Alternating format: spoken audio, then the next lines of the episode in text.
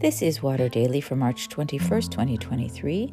This week we explore John 11, 1 to 45, in which Jesus revives a man four days dead and buried. Today's reflection is The Pragmatist. Of all Jesus' close friends and followers, the family we get to know best in the Gospels are three siblings Lazarus, Martha, and Mary, who live in Bethany outside Jerusalem. Luke gives us a glimpse into their relationships in the story of Martha's preparations to feed Jesus and his entourage, as she expresses her frustration with her sister sitting with Jesus instead of helping with the meal. That's in Luke 10. The way Jesus gently rebukes her and affirms Mary's choice tells us they are close. So it surprises everyone that Jesus does not immediately return to Judea at the news of Lazarus' illness. Quote, when Jesus arrived, he found that Lazarus had already been in the tomb four days. Now, Bethany was near Jerusalem, some two miles away, and many of the Jews had come to Martha and Mary to console them about their brother. When Martha heard that Jesus was coming, she went and met him, while Mary stayed at home. Martha said to Jesus, Lord, if you had been here, my brother would not have died. But even now I know that God will give you whatever you ask of him. Martha is not one for sitting around. We see that in the story of the dinner party. She goes out to meet Jesus on the road. And their closeness is again evident in the way she gently rebukes Jesus. Lord, if you had been here. Her faith in Jesus is strong. My brother would not have died. But is she asking for Lazarus to be healed now? But even now, I know that God will give you whatever you ask of him? Jesus answers her straight on, and she thinks he's being metaphorical. Quote, Jesus said to her, Your brother will rise again. Martha said to him, I know that he will rise again in the resurrection on the last day.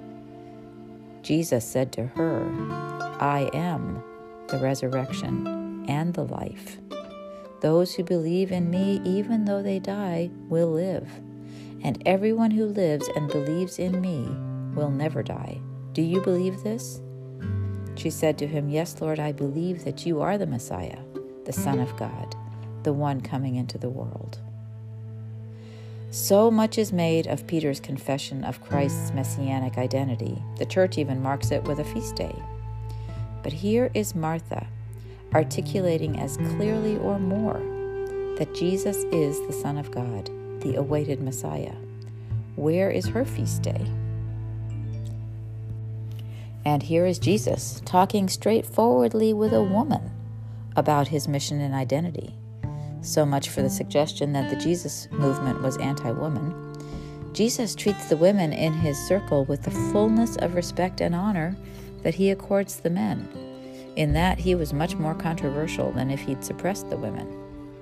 Jesus meets Martha as she is active, bold, not sitting around waiting. He accepts her, if you'd been here, as honestly as he accepts her, yes, Lord, I believe. How about you? Are you able to be yourself in your relationship with Jesus?